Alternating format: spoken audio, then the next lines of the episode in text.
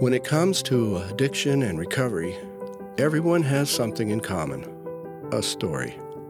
My name is Pastor Ed Treat, and I am founder and developer of the Center of Addiction and Faith. I've been in recovery from addiction for thirty-four years, and I've been a Lutheran pastor for twenty-five years. Throughout my years as a pastor, I've been frustrated that faith communities have paid little attention to an issue that is very pervasive and impacts so many.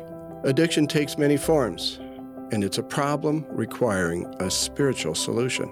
I believe that the church could have an enormous impact on addiction if they would begin to learn more and do more. This is the mission of the Center of Addiction and Faith, to awaken faith communities to address addiction. Welcome to my story, Stories of Addiction and Grace. Joining me for this episode is me, Pastor Ed Treat.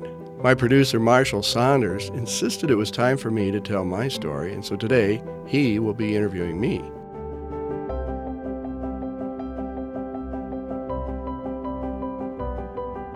Welcome to the show. My name is Marshall Saunders. I'm the producer here at Minnesota Podcasting. I work with Pastor Ed Treat on the production of the show, and Pastor Ed is here. Uh, I'm on the other side of the microphone interviewing him today, and Ed recently vacated his call as senior pastor at a church in Bloomington, Minnesota, to develop the Center of Addiction and Faith, a ministry that seeks to awaken faith communities to the issue of addiction and ways they can and should respond. After several podcast episodes that we've uh, produced, I told him that we need to hear his story, and so he has agreed to share it today. How are you, Ed? I'm good, Marshall. Thank you. How does it feel to be on the uh, the hot seat? It's uh, kind of funny because, you know, when I do the interviews, I just kind of sit back and let them talk. Right. So now I got to be on my toes. Now here. You got to perform. That's right. That's the way it goes. Yeah. So kind of the format of these shows is that we... What do you say to your guest that uh, you talk about where you... What it was like, what happened, and what is it like now? Okay. Yeah, yeah. That's what we want to know from you. Yeah. Well, that comes out of twelve-step tradition. That's kind of the, the way people in recovery think about how they tell their story, because people in recovery tell their story over and over again, and there's power in that story. You think about uh, the stories we tell. Um, most of our faith traditions are based on this ancient story of God's redemption. And those stories aren't ancient. They're they're, they're sure. going on all the time. And, right. and uh, when we tell our stories, we see God at work, and that's how God's uh, God's uh, actions so get so powerfully revealed in our stories. Yeah. And so I always say I love to tell my story because it's not my story; it's God's story of redemption. Yeah. And so and that's why they are so meaningful to so many people at so many different places in the world, different places in their life, different circumstances. It can still hold a lot of meaning because they are universal stories, aren't they? They really are. They're the human story. And and for me as a pastor all these years and also in recovery, that's been part of my lament is that um, the church is great at telling the ancient story, but it's not a place for modern mm-hmm. redemption stories. And I, it just feels like that's a mistake. Right. The church ought to be the place where we're telling these stories over and over again because they're powerful and they're they're sacred. Well, that's what we're here doing. Yeah, we are. It is. I mean, that's, uh, you know, when you, you uh, Marshall invited me to do this, and I'm so grateful for you for, you know, you, you're you're helping me do this ministry in so many powerful ways. But uh, when you got me started on this, I remember listening to them. Uh, you know, it's funny because when you're making them, you don't know how it's going to sure. work. And, and then they're done, and you download them on your phone and listen as you're driving. My wife and I would listen together.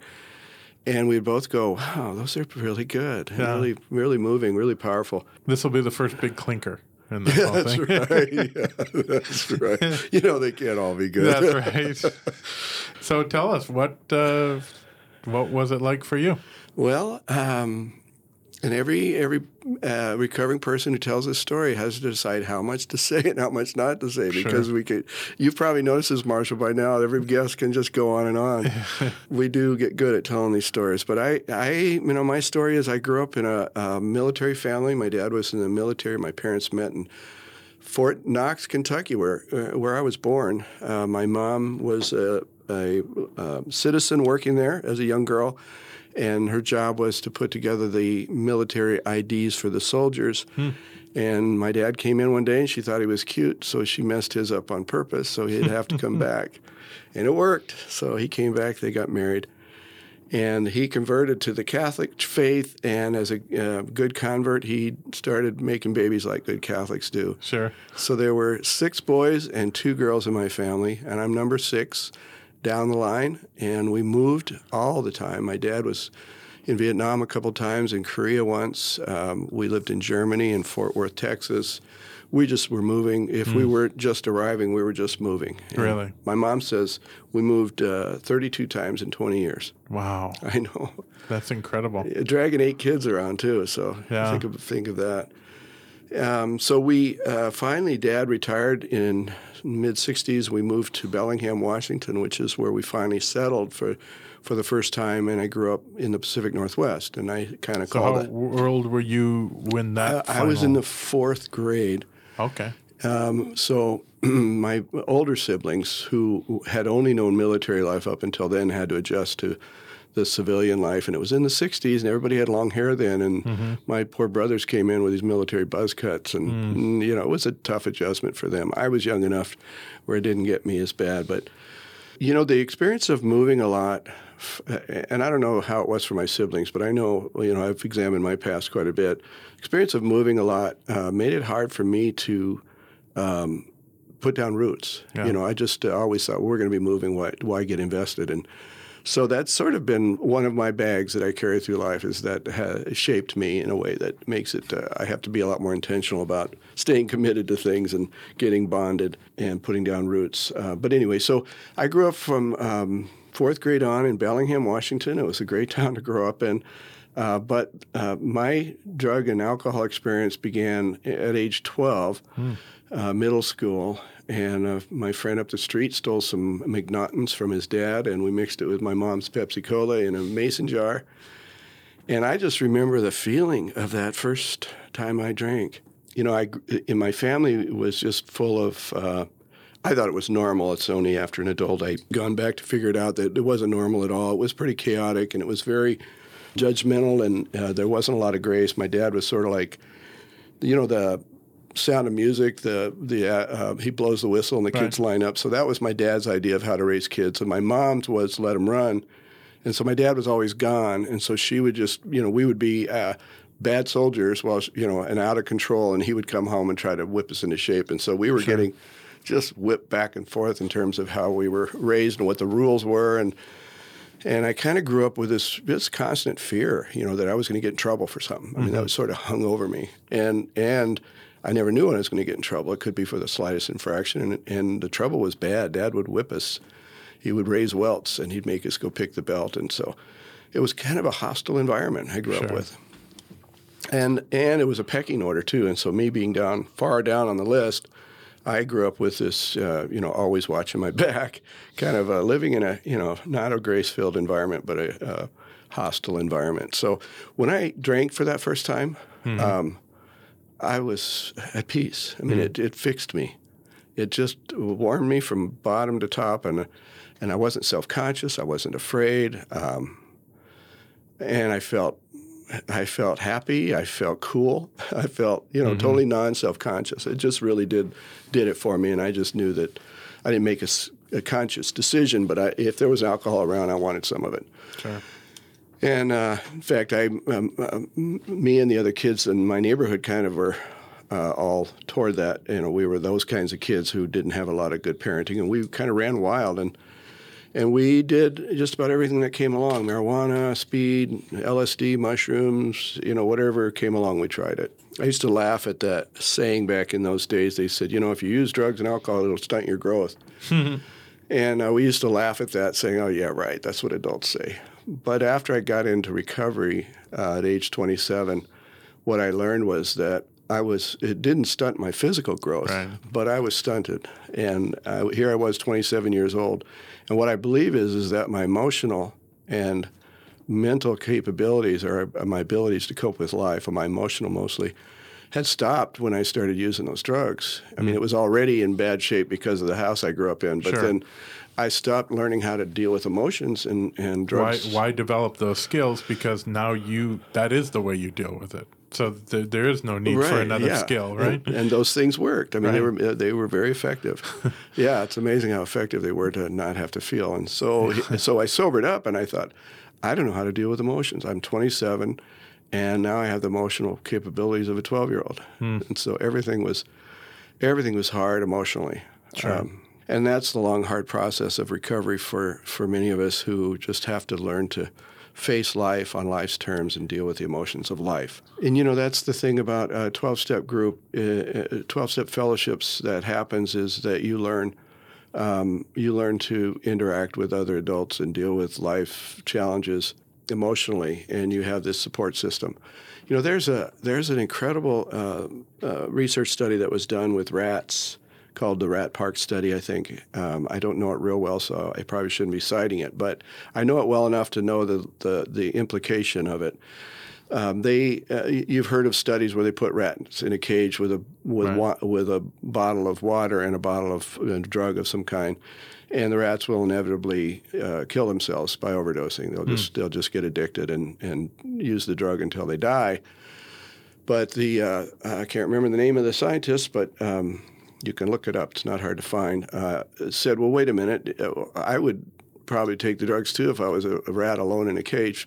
Right. What if we were to create a more realistic scenario, put them in with other rats to hang out with? So a they community. Could, a right. community. Right. Uh, toys to play with, some purpose in life, right. um, uh, relationships. They can have sex, and they can do all right. the things right. that give life meaning. And uh, they found that the rats hardly ever. They did. They would occasionally try the, the drug-laced water, but never did they overdose, sure. and, and never did they kill themselves. And so it was like really stunning. And so what you realize is that how important community is and why twelve-step groups are so essential for people in the recovery process, because it's uh, through addiction, in, and I would say this is probably true of every form of addiction, that, you know, everything from alcohol to opioids to uh, workaholism and codependency, all the all the ways addiction takes forms. They all lead to a life of isolation. Right. They isolate you. Yeah, they do. Absolutely. They, uh, yeah. You know, you think about it. Uh, the Bible, the, when Adam and Eve uh, ate the apple and did what they were not supposed to do, the first thing they did was cover up and hide. Right. And uh, and that's what we do, and that's what addiction does, is it makes us isolate and hide. We hide from God, but I think that means we also hide from each other, and it's sure. kind of synonymous. And so the route to, uh, you know, the isolation process of recovery puts us into hiding. And to come out of hiding is about building those relationships in that community. And some of us need to learn that in a in a very basic environment like a twelve-step group where yeah. you just learn some, you know, how to how to share yourself. Sure. So what? So this brings you into your late teens, right? Yeah. Yeah. So all the way through high school, I partied. Uh, my reputation was a party animal. I had, uh, I think, one nickname I had was Woodstock. I had long hair and dark glasses and sure. wore hippie shirts, and um, I was always stoned, and I knew mm-hmm. where to get pot, and I knew where the parties were, and I was at the parties every chance I could get, and um, and I kind of relished that image. That was, you know, mm-hmm. I was happy with that. Sure. Um, graduated high school in... Um, And I had some consequences there, and, and you know I had uh, I got hit I got I was so high one time we took pills and drank booze, and I, I did a hit and run. It was a school bus in the football game parking lot, hmm. and I did twenty-seven dollars of damage to the wheel well of a school bus and took off, and so I got arrested in for hit and run driving, sure, and uh, had to go to. Uh, Drinking, I had to go to court, and they sent me to uh, alcohol evaluation. That was my first sort of confrontation that I had a drinking problem, but I, I was able to dismiss that as oh, it was just a bad day, right. bad break. I graduated uh, high school in nineteen seventy-seven, and I decided I needed to go somewhere cool. Um, mm. And I, moved, I got on a plane at age seventeen. I flew to Maui. Nice. And uh, spent three years on Maui. That I, is pretty cool. It was. It was pretty cool uh, for a seventeen-year-old kid. And the drinking age on Maui was eighteen, so I could drink wow. like an adult, you know. Right. I was in the bars every night. And I don't remember much of Maui. I just know it's kind of blurred. It was a party, yeah. Just uh, three years of partying. And it's kind of funny. I got, um, after being there for a couple of years, I, I just sort of woke up one day and thought, my life is not unfolding the way it should. Mm. I mean, I saw other people getting their act together, getting jobs and getting married and settling down. And, and I was always just sort of, you know, losing jobs and having to move and always broke and couldn't get my my stuff together. And I finally decided what I realized what my problem was. My problem was Maui. Mm. And so, you know, we call, we I did what we call a geographical. We blame the where we are, and we moved to a, and start over somewhere new.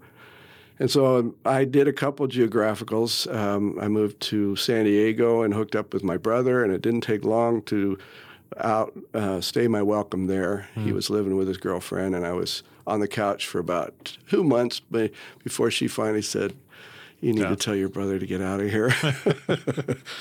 And, you know, I was uh, drunk and, you know, looking for fun constantly. That's all I did. I moved to uh, Phoenix, Arizona, and I spent a couple of years in Phoenix, and I uh, don't remember much of that. Um, and then I finally moved back to Bellingham and spent my remaining uh, years of using there. And that, and then it just progressively got worse. I didn't care, you know. In no. fact, I remember driving to work some mornings thinking, you know, if I went off the road and died, that would be a relief. Mm-hmm. You know, it would just be a lot easier than living my life. Mm-hmm. And then I thought, well, if I didn't die, I'd be in the hospital and I could get drugs. Yeah. And so for me, it's a win-win. It was a win-win. And I just thought, oh, that's got to be like heaven, be in a hospital room with a, you know, maybe one of those push-button uh, right, opium. Whatever you want. And then a nurse who brings you food, you watch T V, you don't have to work, blah. During this period when you moved back to Washington, what was your relationship with your parents? Were they there? Were you moving back home or near yeah, them? Or? Yeah, no, my mom um, uh, didn't want me home anymore. She made that clear. She said, yeah. don't come back home um, after my last comeback home. Um, sure. So I I just, you know, you find places to live. You just I don't know sure. how I did it, quite frankly, because I just, right. it, I marvel at that because um I, I didn't have my act together. I couldn't save money. I couldn't. Uh, my life was totally unmanageable. Yeah. But I would just, you know, I knew how to just get by. You know, I'd get a job. I'd make money. I'd find someone that needed a roommate, or somebody let me crash on their couch for a while. I mean, mm-hmm. just I just dragged through life, and I was a bum. But then uh, my, you asked about my relationship with my parents. My mom, uh, back up, my brother went off to treatment. And I remember thinking, good, he needs it. And then he came back from treatment, and he he moved in with me. I, he needed a place to stay. I said, yeah, move in with me. And if you're in your disease and you're you know far along in your disease, you, you don't want to live with somebody who's getting well because right. it really does. So annoying. Oh, man. I would wake up with hangovers, and he'd be smiling, freshly showered, drinking a cup of tea, and I'd just go, oh, God, I don't want to see you. Yeah. And he would say uh, he was going to go to a meeting. Did I want to come? He was trying to get me to mm-hmm. go to a meeting. And I would, I would be like, um, no, I don't want to do that. And I'd say, how long do you have to go to those meetings? I mean, you're still going? Mm-hmm. And he'd say, oh, for about an hour.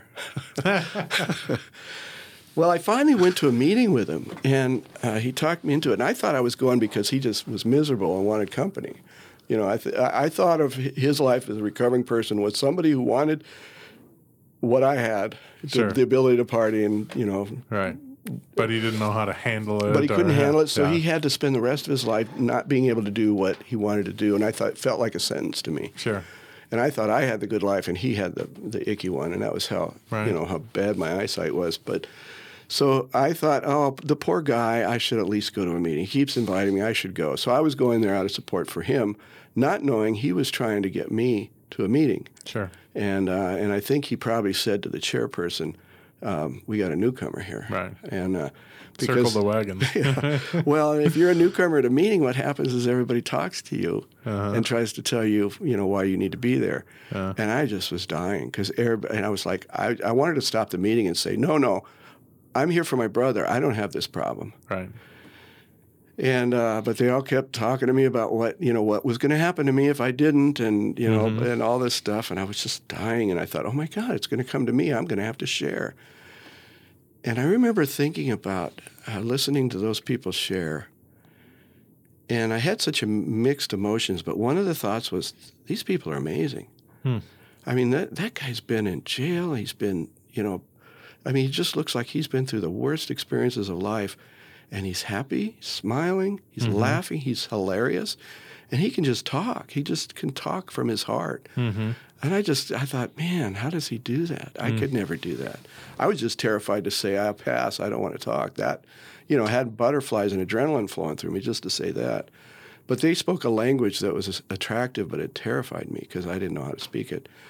uh, because I was hiding so much, you know. Sure. I remember the other feeling I had at that first meeting was, how are they going to know I'm not one? Hmm. I mean, it was important to me that they know that I'm not, I don't have this problem. Right. And I remember thinking, what if I see somebody I know? How are they going to know? I mean, I was worried about my image. Right. And turns out later I found out my image wasn't that great. Everybody thought I needed help. But I, I, I did see a guy from high school, uh-huh. a guy named Mark. And after the meeting, he came over and shook my hand and he said, Ed, it's so great to see you here, man. Good thing you made it. You look like shit. Wow.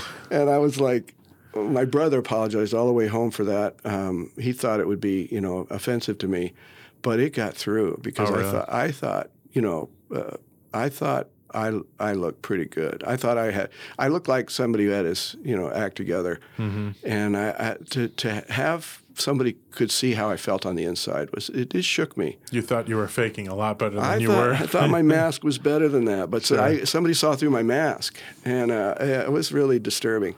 And I spent the next year of my life trying to prove them wrong, that I didn't have, I, w- I was in control, that I, you know, I wasn't out of control.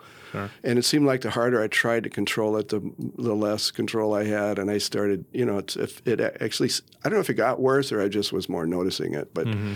but I couldn't. Um, I mean, I once was able to go thirty days without drinking, but um, I also know looking back that it was because I got, had a prescription of, uh, Of Percocet, mm. and it's easy to not to drink right, if you're right. able to take Percocet. So, but yeah, no, I, I and then I started thinking, oh, those people have psyched me out. You mm. know, they've you know, I've allowed myself to be psyched and into thinking I can't control this, and so I I spent a year fighting it, and then my brother went and poisoned my mom's mind against me. Oh. And uh, she went and got an education. She went to Al-Anon and found out what you know that all our kids have this problem and that she had this problem, and so she got educated and began to confront me. Did your father, was he an alcoholic or, or did? Yeah, we always say, I always say, you know, my dad didn't have a chance to be alcoholic because he had six kids stealing his booze and watering it down. So he never drank. He just drinking watered. Uh, but no, my dad never had a, an issue with alcohol. He would drink one every once in a while, but he could take or leave it, which is interesting. But um, I would say that he was, uh, he came from a really crazy, sad story family. I mean, he came out of the, he came out of the Dust Bowl in the uh, middle of the Depression, was just poor as dirt, poor dirt farmer. Sure. And uh, his his family, he came, his mother divorced when he was young, which was, uh, you know, really a shameful thing back then. And he just came from a really tough, tough life. Um, so he really didn't have much to give in terms of emotional caring or support. He was just really about himself. Mm. But he had this temper. He would just rage. Mm. And so, uh, you know, there's a, I don't know if there's a real official term for it, but he was like a rageaholic. Right. And so while he wasn't an alcoholic, um, we also say there's like a dry drunk, people right. who have, who behave uh, erratically and, and um, insanely like an alcoholic does, but he didn't drink. I mean, he didn't mm-hmm. drink, but he was really a dysfunctional human being. Sure. And so uh, you feel like you know, he might as well have for, for, for, you know, the kind of person he was. So your mom confronted you at that point? So she uh. began to say, you know, how's your drinking? Which was which is a little mini intervention. It's actually something, you know, if you have somebody in your life who's drinking, it's a powerful thing to say. So we're, this we're, wasn't the big sit down, no, there whole was, family surrounding I, I never you. Had that. And, um, you know, there's questions about, you know, whether that's a you know, good right. model or not. I mean, it is in some cases, but not every case. But there are... There are things that so you mentioned codependency, and yeah. that is people who um, people who are closely emotionally tied to somebody with an addiction problem. Okay, ends up with a separate set of issues that are really mm. harder to put your finger on, but it's called codependency. So you're codependent with with the a- addiction. You're you're you're as attached to that addiction as the addict is, but in a whole different emotional way. Mm-hmm. And it, and it creates just as much havoc in the codependent's life, sometimes even more. But it's really hard to get a codependent to see that because it's like, how could this be my problem? I right. go to work, I get up in the morning, I pay the bills. You know, I, I, I do everything right. I'm not the one with the problem. And so they don't see how um, this is um, impacting them emotionally. But there's a whole science mm-hmm. behind it. And anyway, so my mom was a, a pretty severe codependent. She learned about what that was and how that impacts her life, and she took steps to, to get well. And part of that was to uh, to not enable. Uh, part of it is part of recovering from codependency is stop being an enabler. And an enabler is somebody who helps somebody perpetuate their addiction rather than than uh, than not. And mm-hmm. so, so, and one of the things codependents don't do is uh, confront properly, and uh, a healthy codependent will learn how to confront properly. Mm. Um, it's one of the things I want to develop in the church is in terms of uh, how do we as a society and as a, as faith communities address addiction. And the churches aren't really full of full-blown addicts, I mean, the really bad addicts, but they are full of people who love them. Mm. And the, that means the churches are full of codependents. And if codependents can learn what that means mm-hmm. and how to respond, they could save a lot of lives because sure. um, big, uh, an addict can't save himself. It takes somebody who loves him to, to get in their face. Mm. And so that's why that's so important for us to learn um, those dynamics and the processes involved. But I credit my mom with saving my life. If she didn't start saying, I think you have a problem, and I would defend myself up and down, and I would do it sure. so effectively. She told me later she would walk away going, well, maybe he doesn't have a problem. Right. I mean, that's how good I had convinced myself. And um, so she would come and say, I think it's your drinking. I think you have a drinking problem. And it's like, no, Mom, you always think it's that. It's not. It's, you know, I've got this and I've got that. I said, you know, I have something going on that I want to fix. There's something wrong with me, but it's not that. I think I do that too much, but it's because, it's, you know, whatever's wrong. Interesting. So, so you, if I could get you that, even saw in yourself that there yeah. was an oh. issue. You just didn't think it was that. And that's why when I say uh, those little, you know, I think it's your drinking, uh-huh.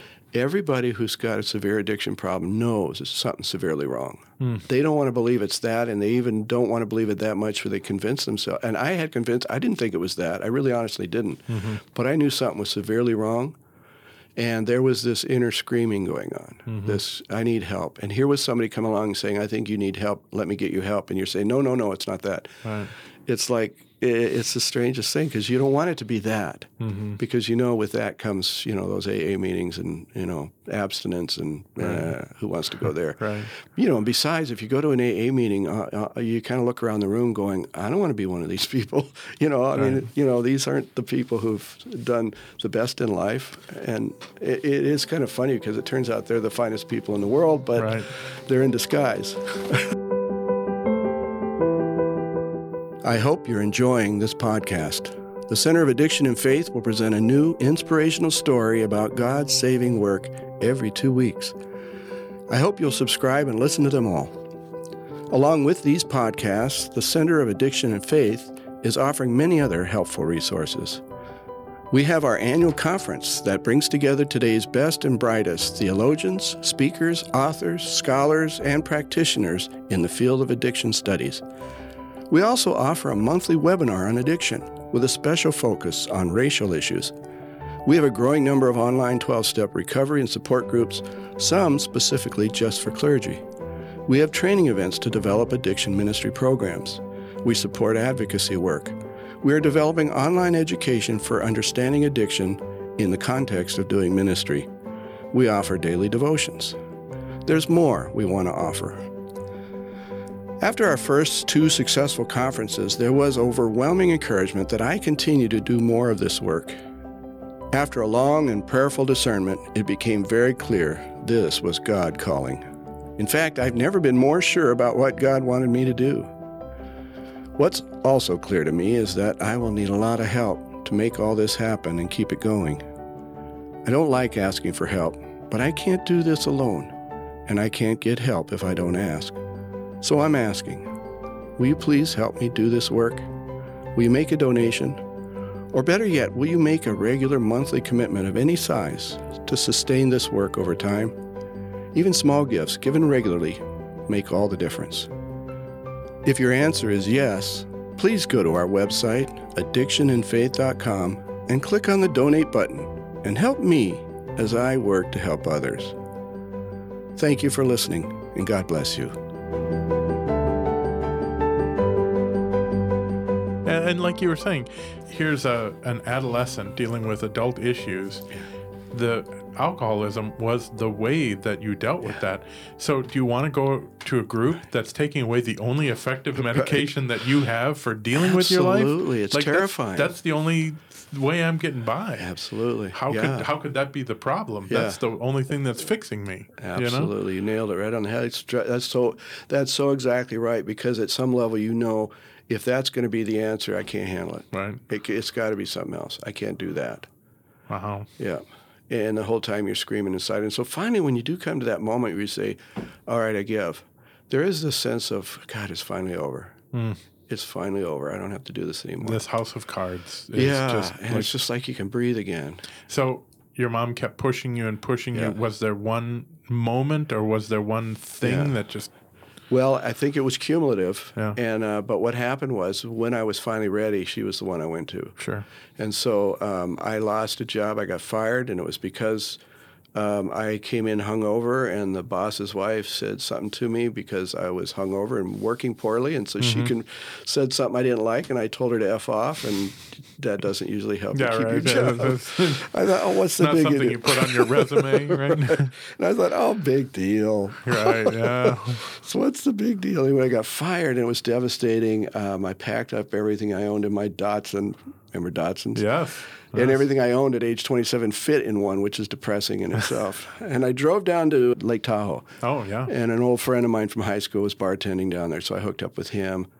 And I had about seven hundred bucks in my pocket, so we bought uh, some cocaine, and we cut it, and we were going to sell it, and I was going to make a little money that way. But nice. We spent that whole night, yeah. yeah. We spent that whole night cooking it and smoking it. Well, okay. Yeah, so we turned it into crack and smoked it. And, wow. And uh, and my friend was like, I mean, he was like, Ed, you got to take it easy, you know, because I kept saying, let's do it again, let's do it again. Sure. And uh, I think I was trying to kill myself. And he, you know, if I, we you know, smoked it all up, it was gone. I passed out on the floor and uh, woke up the next morning. His carpet smelled like beer and dog poop. Uh, it was, an, you know, five guys living s- ski bums, you know, mm-hmm. just a party animal, kids. Right. And I just thought, I'm starting my life over again. I can't handle it. You know, I just kind of was just like, I can't do this anymore. Here I am again in a strange land starting over. I'm going to have to probably get a job as a busboy, work my way up to waiter or bartender, whatever. I can't do this anymore. I called home. Told Mom, I started crying, and she said, well, let's get you home and into treatment. And I just said, Mom, it's not it's not that. It's something. Get me home and let's figure out what it is. And she said, okay, I'll send Joe. Joe was my brother who had gotten in recovery. I'll send him down, and uh, he'll fly down and get you and drive back with you. And I thought, great, I can meet him in Reno, which is the nearest airport, and right. we can hit the casinos before we drive home. That was my thought. You know, it never stops. Anyway, um, so they said, she said, I'll call you tomorrow. So she and my brother went to an Al-Anon meeting, told them what was going on, and they said, don't don't save him. Hmm. Find him a treatment center and tell him that's what he needs. And so my mom couldn't make that call. She heard her son crying on the phone the day before. She thinks he's capable of probably killing himself, mm-hmm. and probably the hardest thing she ever did in her life. Best gift my mom ever gave me, said it was, no, I'm not going to save you. And mm-hmm. um, that's what did it. My brother said, this is, we found a bed for you. It's about three miles away. They're waiting for you. And uh, and I said, okay. I got off the phone and I said, I guess. So that was my last option, it felt like. And so, which is ironic because an old girlfriend called and said, uh, we're down in San Diego. We're playing volleyball on the beach, getting healthy. You should come down here. I know. And that was my other option at that point. And I said, well, I'm, I'm with Randy. And she said, oh, you just got to get away from Randy. He's a bad influence. I, and I mm-hmm. said, no, I think I'm going to do this. So wow. given the choice of treatment or going down wow, to San Diego, I know. I, I know, grace of God. Incredible willpower. Right? That's how defeated I was. You know, I knew it was another false, sure, you know, right. dead end. So I went into treatment, and I still didn't think it was my issue. Um, but I went in, and they uh, made me watch Father Martin's Chalk Talks. I don't know if you've uh, heard of those, but you can still find them on uh, YouTube. Really? Look up Father Martin Ta- Chalk Talks. He's a Catholic priest who is a, a recovering alcoholic, and he gives these talks about alcoholism in front of a chalkboard mm-hmm. with chalk, you know, that old technology. Right, right. And uh, he still, I mean, to this day, his stuff is solid. I mean, it, really? He really is good. He's funny. He's charming. For me, it was hugely impactful to see a priest with this problem. To me, right. it was just like, oh, my gosh, priest has this, right. too. And to me, that meant something. And I remember I was told to read the big book, but those first three days was like, oh, my gosh, this explains everything. Hmm. That was that has, you know, a big piece of what drives this ministry that I'm doing now with the Center of Addiction and Faith is how important it is to raise true understanding of what it is we're dealing with. There's so much misunderstanding and misinformation and so much stigma. It's no wonder it's a it's a bigger problem than it needs to be because we don't even really treat it uh, truthfully. We don't treat it as the, the real thing that it actually is. When I learned what it actually is, I thought, oh my gosh, this is real and it's and it makes sense and there's hope for me. Mm-hmm. And it was just this big epiphany, a light bulb moment. So that's, for me, awareness is huge. It's really the first step is is awareness based on evidence-based facts. Mm-hmm. And uh, so that um, that can cut through some of the some of the garbage that we have out there. There's just a lot of bad information. To that point, what was your religious uh, yeah. upbringing? Where, yeah, where, yeah. where were you at religiously? You know, I grew up Catholic. We were always marginal Catholics. We were there every week. We were very dutiful, oh, okay. but marginal in terms of uh, our involvement with uh, the church. I uh, went to C C D, was, you know, pretty much church, you know, the went through the whole routine, but I hated it. Hmm. Um, I didn't understand it. I didn't, uh, I, as soon as I was old, what happened was my sister, my older sister, got, fell in with a bunch of born-again Christians and she got saved. Hmm. And she spent many years trying to get her family to wake up and saved. And she prayed about it, and we just, we were so embarrassed by her. She hmm. was just this Jesus freak. And she would carry her Bible around, and whenever she got in the car, she would turn on a Christian radio station, and we were just like, oh, my God, when are you going to get over this? And um, and she was with a group. She was uh, taught Sunday school. She went to her own church, which is more of a Pentecostal mm-hmm. church, evangelical, and Dad insisted that she still go to – so she went to church twice. So she still had to go to Catholic church, and I thought, ah, she's nuts. But so she went up with as a as a youth leader up to Mount Baker, um, the mountains, to go sledding and snowboarding or uh, inner tubing. And her and some of the other leaders decided at the end of the day they were going to go down this really steep hill. I think it was called Suicide Hill or Dead Man's Run. Mm. Um, two guys went down ahead of her. One was her boyfriend, and so he was at the bottom with a camera filming. She went next, so it, it, because they packed it down, it was running really fast. So she she flew out of the trough that they had made with their inner tubes and hit a tree, and it killed her instantly. Uh, the police reviewed the video that the boyfriend took. That was an old Super eight movie camera. And uh, they estimated sixty miles an hour impact. Oh, yeah, it's just. So she was nineteen, I think, years old, um, eighteen, somewhere in there. I was fourteen. And uh, that was just the biggest impact of my life to that point.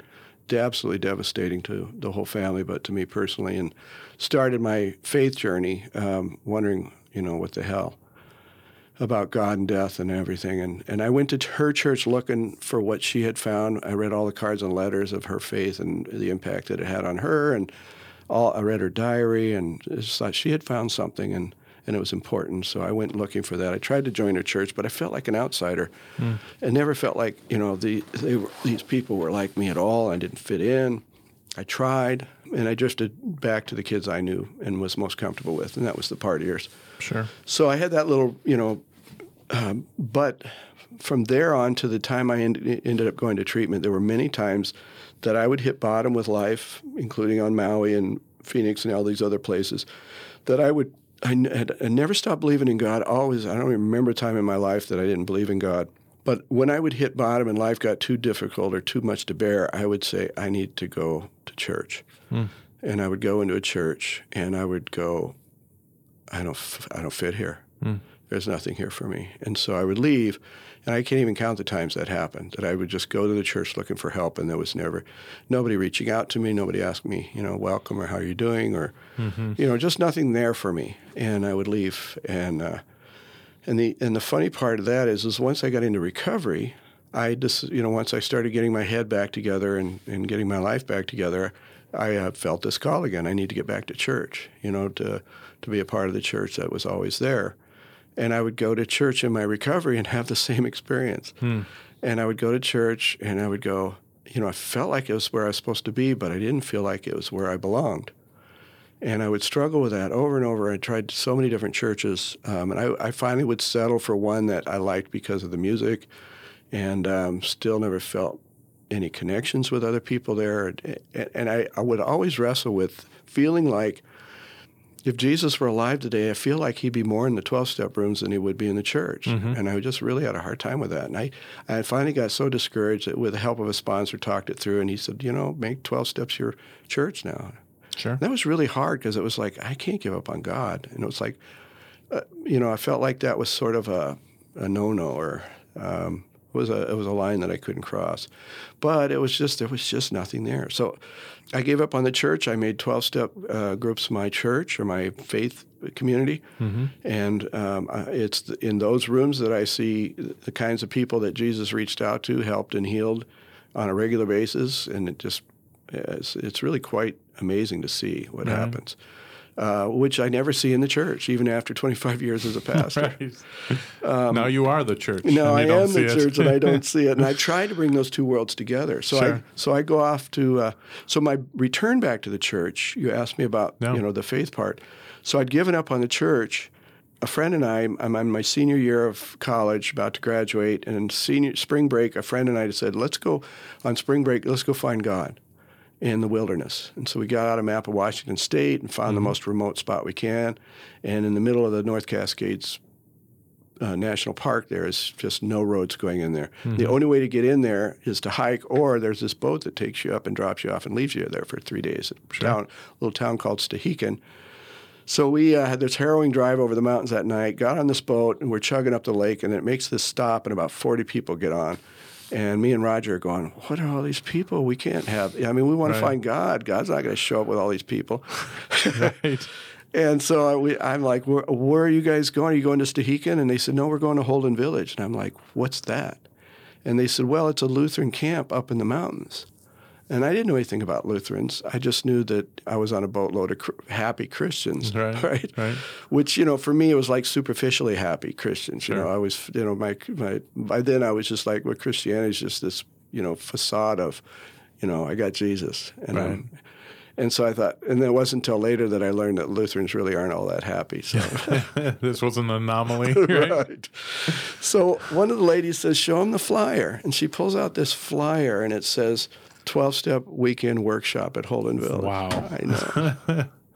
So we're trying to get as far from civilization as we can. Right. God found you in the middle of nowhere. God found us in the middle of nowhere. Just so, such a God thing. Did you go to that? So they were like, I, I was like, we're in recovery. And they said, well, you got to come with us. And we were like, okay. so... And uh, if you know Holden Village at that time of year, um, they drop you off at this dock in the middle of nowhere. There's nothing there. Um, this old beat-up yellow school bus comes winding its way down the side of the mountain on switchbacks, muddy roads. You pack everything into the back of this bus, and it drives you back into the Cascades about ten miles back, and it would go as far as it could before it hit snow. And then we pulled off, and we're waiting, and there was like, why are we waiting here? And they said, well, we're waiting for the snow machines. These nineteen forties yeah. bombardiers came down the mountainside. We transferred all the food and luggage into those things, and we went chugging back. And here, this little town in the middle of nowhere, uh, this old copper um, copper mine that was its own little town. It supported several hundred families at, at one time. Had its own bo- has its own zip code. Has its own bowling alley, theater, Uh, big dining hall, and all these lodges. And the Lutherans own it now and operate it as an adult retreat camp. And here they were doing twelve-step stuff, and I thought, finally a church that understands me. And mm. so I thought, these Lutherans are okay. Mm. And I became involved there. I, I volunteered my first summer out of college there, driving the bus and doing uh, audio A V ministry. And I felt my call to seminary there. And met my wife, Karen, there. And so wow. Holden Village has been pretty important in my life. And I went to seminary thinking Holden Village was the Lutheran church. so And I did. I came home about three months into seminary and said, I've made a huge mistake. I said, the Lutheran church isn't Holden Village. They're not talking about spirituality. They're not talking about the twelve steps. They're not talking about brokenness. And, I mean, you know, they have a theology for it, which I'm grateful for. But it's more talk than it is action, you know. Mm-hmm. And so I decided, well, maybe I'm a pastor that can be about recovery. And mm-hmm. uh, but over all the years, I found that the church is really not interested in the topic. Mm-hmm. And I've been very frustrated by that. So I've just sort of settled with this idea that, well, I'll be a pastor over here, and then I'll do this other work over here.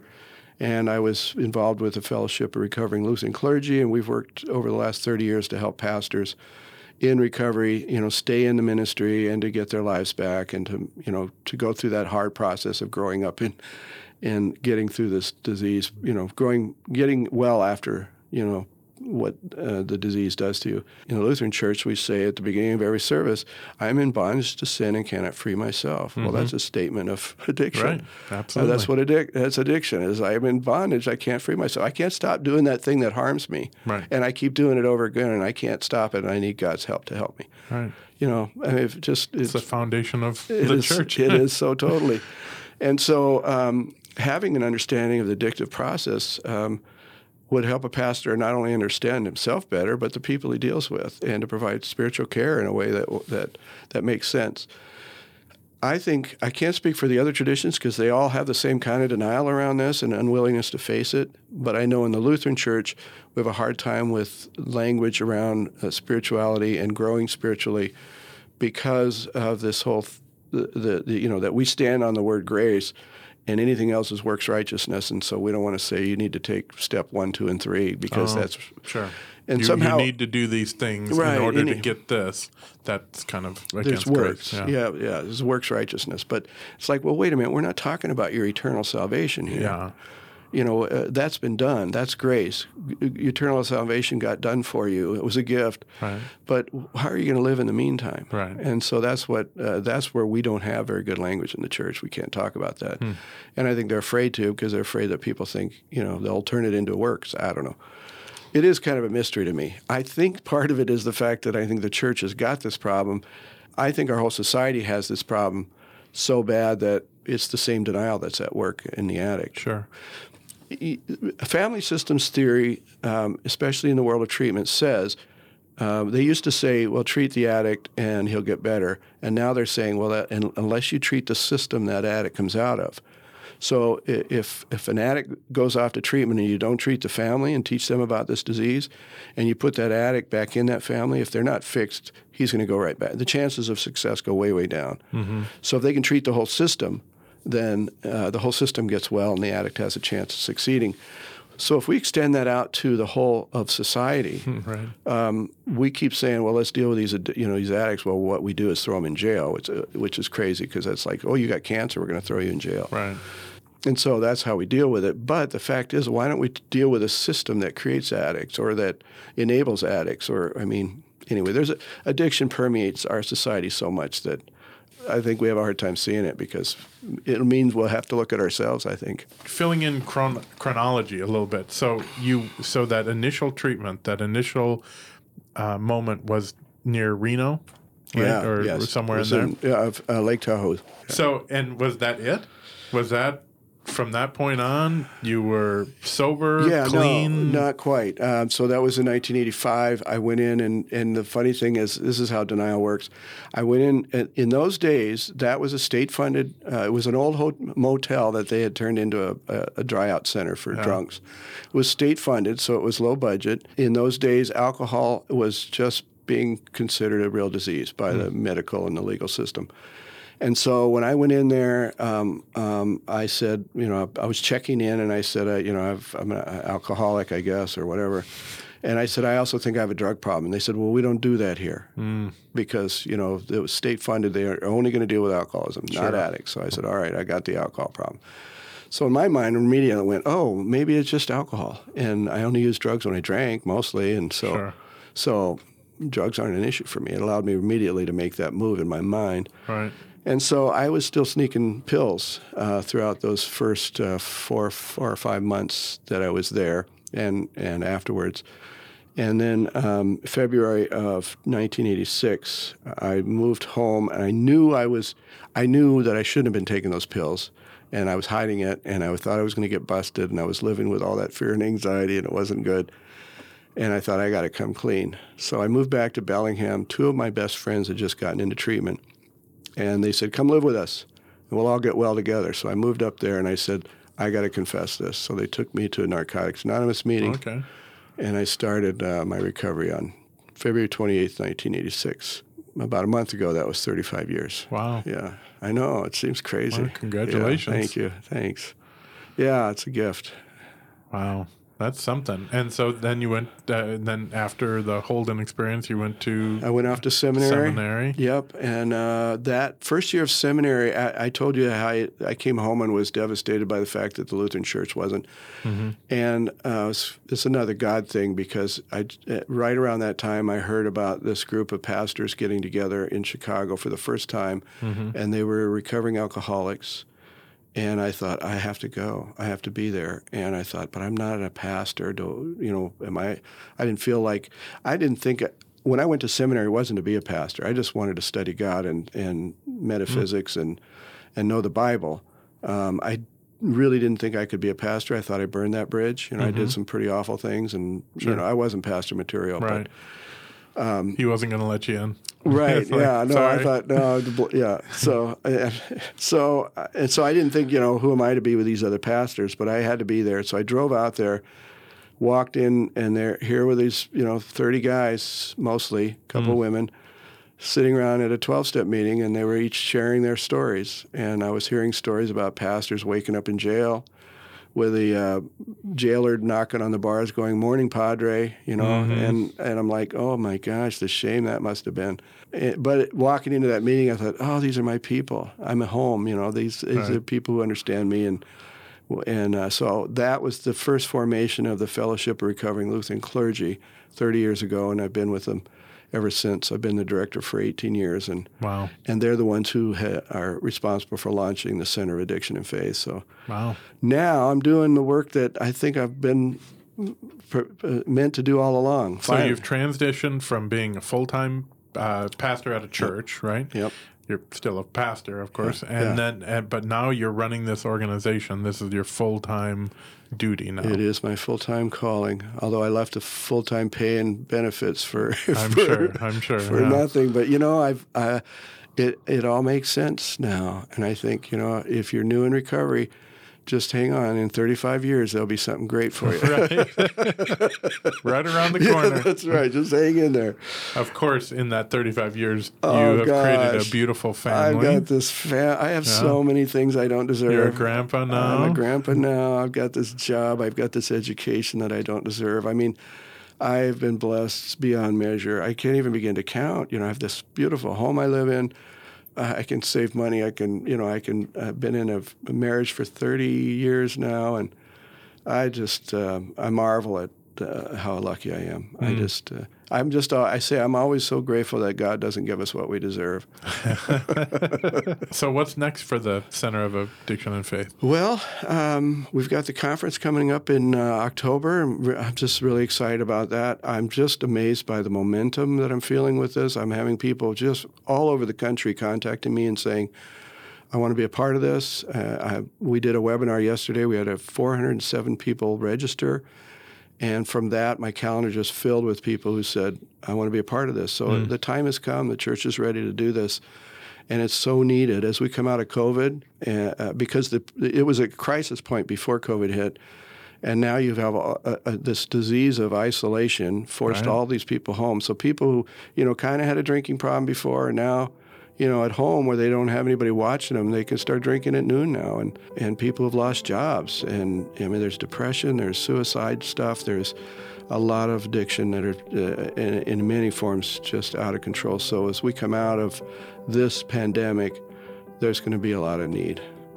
And so I'm grateful that I get to be a part of that. So, well, thank you for your work. Thanks. Thanks for your work. I mean, we're kind of doing this together. Aren't yeah, we? Right. Well, yeah. Thank you so much for joining us for your own show. Thank you. It's good to be here. You're a good guest and a good host.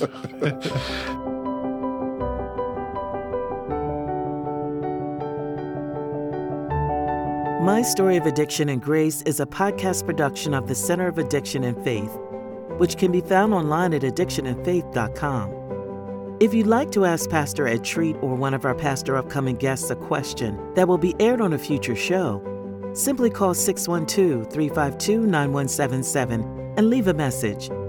Please know that when you leave a message, it may be used in whole or in part on a future podcast episode. Again, that phone number is six one two, three five two, nine one seven seven. Please hit subscribe on whatever podcast source you found us on and rate and review our show.